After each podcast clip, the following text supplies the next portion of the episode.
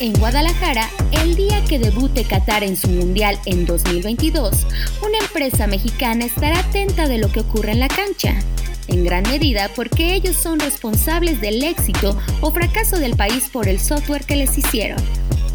Alemania se coronó en el Mundial de Brasil gracias a un programa de computadora. En Santos, eligen a sus entrenadores después de un análisis estadístico y psicológico. Hace más de 30 años, los espías del gobierno mexicano vigilaban al periodista José Ramón Fernández.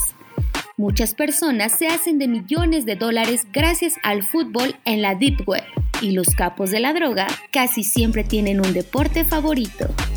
El Mr. Papers te contará historias poco conocidas del deporte, de personajes olvidados, historias archivadas en cajas y en papeles amarillos que están por pudrirse.